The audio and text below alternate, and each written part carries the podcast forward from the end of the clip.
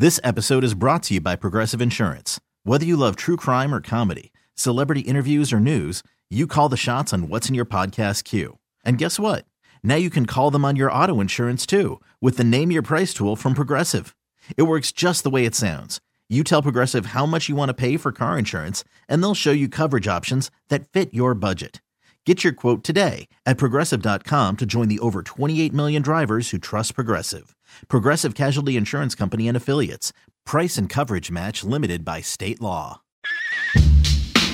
C-Sparky Fiverr here on 1250 AM. The Fan, being joined now by Robbie Stanley. Of course, catch him on The Game down in Nashville on 102.5 The Game, along with Joe Rexrode, who we just talked to last week, weekday 6A to 10A, as we broadcast live from the Wendy's studios. Don't forget, when the Bucks win, you win. You get a free Frosty at Wendy's, at participating Wisconsin Wendy's, and they have their brand new Peppermint Frosty right now that you need to make sure to check out. I'll tell you this, I needed several Frosties after watching that god-awful Packer game against the Tennessee Titans. And while it may seem like Robbie Stanley is coming on to talk Titans, in reality, Joe let us in on the fact that Robbie is a diehard true Packers fan.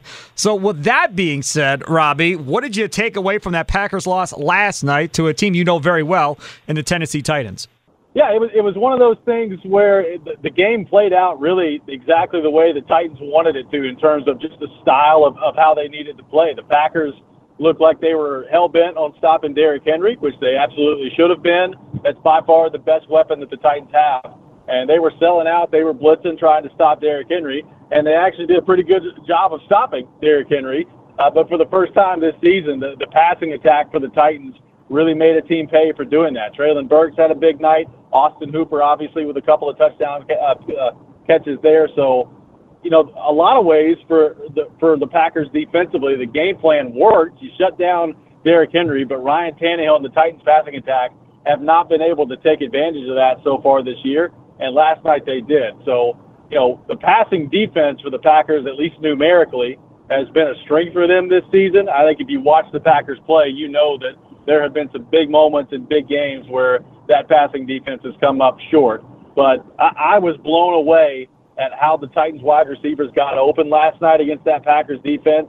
The Titans haven't been able to get open against anybody all season long. And the fact that they did last night against the Packers, I think, does not speak well to what Joe Barry and company are doing on that side of the ball. So there's a couple of things here, right? So the first thing is, when Rashan Gary goes down with that injury, my initial thought was, are they going to be able to get enough of a pass rush now to keep quarterbacks honest?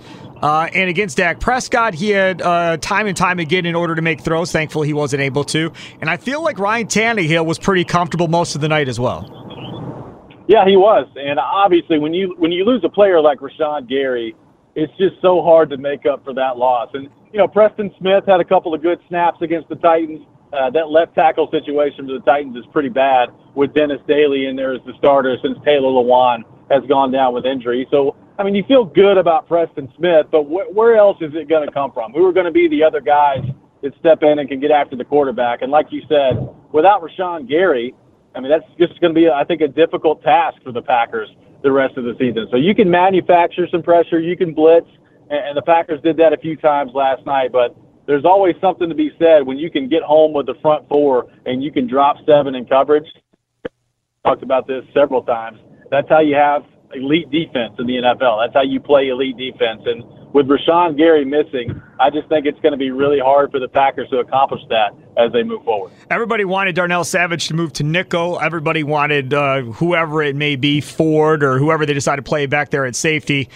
They wanted to see how good Savage could be closer to the line of scrimmage, being able to blitz from the slide, be able to play the run a little bit better. And the Packers and Joe Barry obliged and gave everybody what they wanted. And I think it's pretty clear that Savage didn't know what he was necessarily doing some of the time in that game, and that's what kind of led to communication breakdowns in the secondary. It did, and it cost them dearly at times last night. And, you know, Savage has had a tough season. You know, even when he's back at his natural position at safety, there have been some games where it's just not gone very well, and he kind of feels like a weak link back there in coverage. But like you said, the communication really seemed to be an issue last night for them, and it was one of those things, too, where you just look around, and there are guys on the Titans, like I said, that haven't been able to get really all that open all year long, that were just running wide open last night, whether that be Robert Woods, whether that be Treylon Burks. But even a big play to ChigOkonkwo there late in the game, the tight end, he's just wide open and nobody's around him. So that to me speaks more of maybe some coverage bust and some lack of communications for the Packers than it does the Titans wide receivers just magically figuring things out and finding ways to get open. Talking with Robbie Stanley from the game in Nashville. Robbie and Rexrode mornings. We had Joe Rexrode on last week and Robbie on today. Now, Robbie by trade obviously knows all about the tight ends, a huge hockey and Predators guy as well on the Predators radio network. Follow him on Twitter at rstanleyNHL. We know something about that. We have the Milwaukee Admirals here, the feeder system for Nashville, so we're very familiar with the Predators. I want to get back to a positive on defense, if you don't mind, for the Packers, and that was, I feel like, the coming out party for Quay Walker. That had to be the best game that the rookie linebacker has played this year to this point.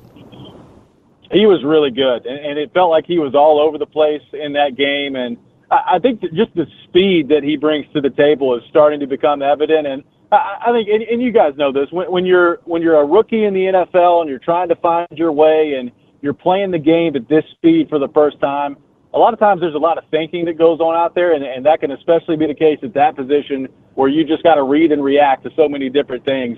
And it just felt like Quay Walker last night was a guy that was playing free out there. He was just seeing what he was seeing. He was trusting his eyes, and he was reacting to it. And when he's playing that fast and when he's able to just read and react, he's got the speed, I think, to just be a really effective guy playing linebacker. So, I agree with you. I thought he was a huge bright spot in the game. I think his future is really good. I watched him play a lot when he was at Georgia with that great defense they had last year too. And I just think they've got something really special there. So I thought it was an outstanding performance from Quay Walker. Could have been even better had they called the holding call when he came up the middle and was grabbed and they didn't throw the flag. I mean, that penalty right there absolutely killed the Packers. Not saying that they played well enough to deserve to win that game, but that did not do them any favors when they missed that holding call and him coming up the middle and he was grabbed. Well, it didn't, and it just feels like there's a call or two in every game so far this year, whether it be with the Packers or really just pick a game around the league, where you're just missing blatant holding calls, and you're missing blatant calls left and right. And look, I realize these guys are humans, and they're going to miss some calls, and missed calls have always been a part of the game. But some of these are just egregious, and it makes you think, like, if that's not holding, what is? Like, what is the definition of holding? So I agree. I feel like league-wide, and we've had callers in Nashville talk about this too, lots of missed calls when it comes to holding, and that's been a problem in the NFL this year, I think. Can you believe how good Christian Watson truly is after really being a non-factor most of the season because he couldn't stay healthy? Now 5 touchdowns in 2 weeks. I mean, at the rate he's going, he's going to lead the league in touchdowns and really of only having played half the season. It's amazing to me how that one catch in the Dallas game for the first touchdown seemed to just unlock him. And we see this happen from time to time in sports, where all it takes is really one play to be made, and then all of a sudden there's a guy just playing with confidence out there. And that's where I feel like Christian Watson is right now. He makes the great over-the-shoulder catch against the Cowboys, and it just felt like that was the play that he needed to really be off and running. And I've always loved, the tangible stuff with Christian Watson as far as his size, his speed, everything he brings to the table that way. But as we know, I mean, there have been some plays this year where either he's not been on the same page with Rodgers or he's dropped the ball or whatever the case may be. And it just feels like that one play in the Dallas game has unlocked him. And now, in a 5-day period, pretty much, he has become, I think, by far the most trusted target, other than probably Randall Cobb, to Rodgers out there, just with some of the plays that he's making. I mean, last night the Titans are caught with too many men on the field. And I know it's a no-lose situation throwing the ball up there. I think Rodgers referred to it as a trust ball after the game. You throw the trust ball, you trust your receiver to go up and make a play for you, and he does it. So, I mean, with that combination of size and speed that he brings to the table, I think this is what the Packers envisioned when they selected him. Yep. And you're right, staying healthy has been a problem for Christian Watson, but if he can stay healthy moving forward here, and I'm really intrigued by him because you don't run across that combination of size and speed very often. Yeah, I totally agree with you on that. What about Rodgers? Obviously, he's got that thumb that's banged up, but he didn't want to hear that as an excuse in the postgame. I mean, he missed some pretty wide-open throws that was very unlike Aaron Rodgers of the last decade or so. He really did, and I almost couldn't believe some of the throws that he was missing last night. And it's weird because, you know, the thumb is absolutely a thing, and I think it's a problem for him. But you think back to the Dallas game, you know, he's talked about it. The thumb was a problem for him in that game, too, and he was just about perfect in that game in terms of putting the ball where he wants to put it. I mean, he even had a couple of throws to Lazard last night where you're like, man, that is a classic Aaron Rodgers throw right there. And then he misses the one to Lazard coming over the middle there. Just some easy throws, especially by his standards, that we're so used to watching him make that he's just a little bit off on. And that's happened a couple of times this year. I think earlier in the year it was easy to look at it and say, all right, well, the receivers aren't exactly where he thinks that they should be, where he wants them to be. And I still think that's happening from time to time in this offense. But last night he just missed a lot of throws that were there and available for him to make. And I was shocked by some of the throws that he missed against the Titans. Yeah, I really was too. And, you know, the other thing about this is he's got a lot of money coming to him next year, Robbie. I mean, we're talking like $59 million or something like that. And that's going to be a big, big problem for this team because they've got to figure out now what is next. Because if Aaron Rodgers and this Packers team are eliminated from playoff contention with, say, I don't know, 2-3 games to go in the season, whatever it may be, do you run Jordan Love out there knowing that Aaron Rodgers is your starting quarterback next year and how Rodgers would react to such a thing? Well, I think it's a great question, and I don't know how Rodgers would react, but I can certainly understand from, like, the organization standpoint. You know, Jordan Love's in his third year now. Rodgers, if he comes back, is going to be your starting quarterback next year. And you're going to have to make a decision as to whether or not you're going to pick up Jordan Love's fifth-year option. And he's got basically zero game time because he's not been able to get into any meaningful game action other than the start he had against Kansas City last year. So, you know, I think LaFleur was asked last week about, you know, just kind of the idea of whether or not he knows what he has in Jordan Love. And he says he's got a pretty good idea. And I can understand, you know, obviously LaFleur and the coaching staff are with him every day. I'm sure they do have a decent idea of where Jordan Love is in his development. But there's a difference between practice and preseason games and being the guy every single week. So I think there's got to be at least some natural curiosity there if you're Matt LaFleur and this coaching staff as to what exactly he is and what exactly he has. Because whether it's this year, next year, 2 years from now, whatever it is, I think we all know that Aaron Rodgers' time left with the Packers is coming to an end in some form or fashion. He's going to retire at some point. And is Jordan Love going to be the answer after that? I don't know, and I'm not sure that they know either, which is it puts them in a really interesting spot when it comes to whether or not to pick up that fifth-year option. I got one last one for you. The story coming out about Todd Downing, the Titans offensive coordinator, apparently charged with driving under the influence early Friday morning after getting back from Green Bay. I don't understand. Like, how? I mean, did he have enough time to get to a bar? I mean, was there drinking on the plane? Like, I don't think I've ever heard of somebody getting pulled over for something like this upon landing at the airport and trying to go home.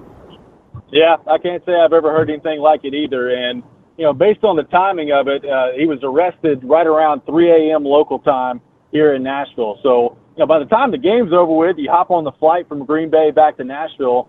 I mean, that's right around the time they get home. I mean, right. It couldn't have been that long. So, I mean, I'm only assuming that, you know, there was probably some drinking that happened on the plane. You know, the Titans obviously don't play again until next Sunday, so they've got a little bit of a break here. But like you said, just a really weird situation. Todd Downing's been a guy that just because of the on-the-field performance from the Titans offense, he's been under a heavy scrutiny here with the Titans. A couple years ago, they had Arthur Smith as the offensive coordinator, and he was so good that he got the head coaching job with the Atlanta Falcons. The offense has gone kind of steadily downhill since Todd Downing took over. I thought last night was probably the best game that Todd Downing has called in his time as offensive coordinator for the Titans. And on what should be a day of celebration for the Titans, you're 7-3, you're in first place in your division, you're going to make the playoffs again, you're in a really good spot. Now you've got this Todd Downing story that's kind of taken that spotlight away from him. So really bad decision by him, and you know, it's one of those things too where you're just thankful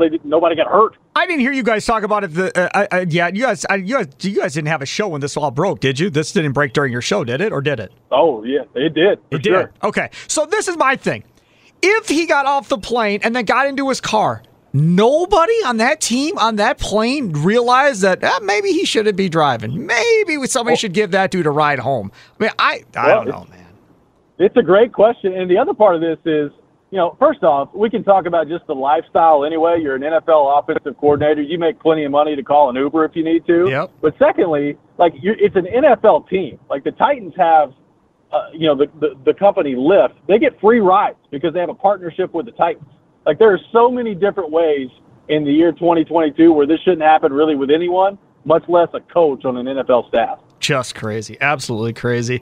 Hey, man, thanks so much for coming on, and we'll have to do this again now that I know I got a Packers fan down in Nashville. We got to check in with you some more often. Robbie Stanley, Robbie and Rexrode in the mornings on The Game in Nashville, weekdays 6A to 10A. Thanks so much for coming on, man. Appreciate it. Absolutely. Appreciate you having me.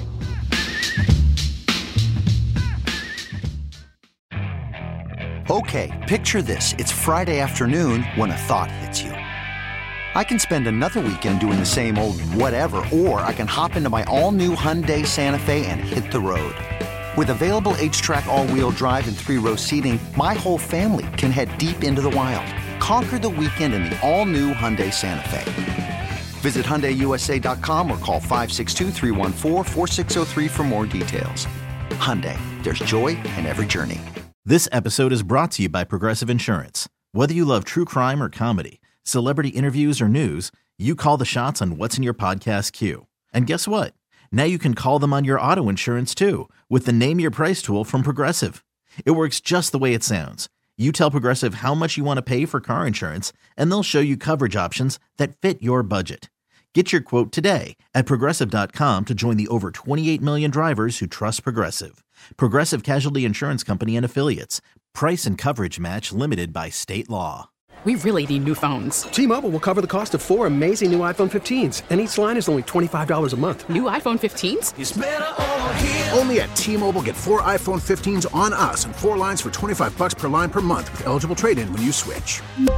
Minimum of 4 lines for $25 per line per month with autopay discount using debit or bank account. $5 more per line without autopay, plus taxes and fees. Phone fee at 24 monthly bill credits for well-qualified customers. Contact us before canceling account to continue bill credits or credit stop and balance on required finance agreement due. $35 per line connection charge applies. See T-Mobile.com.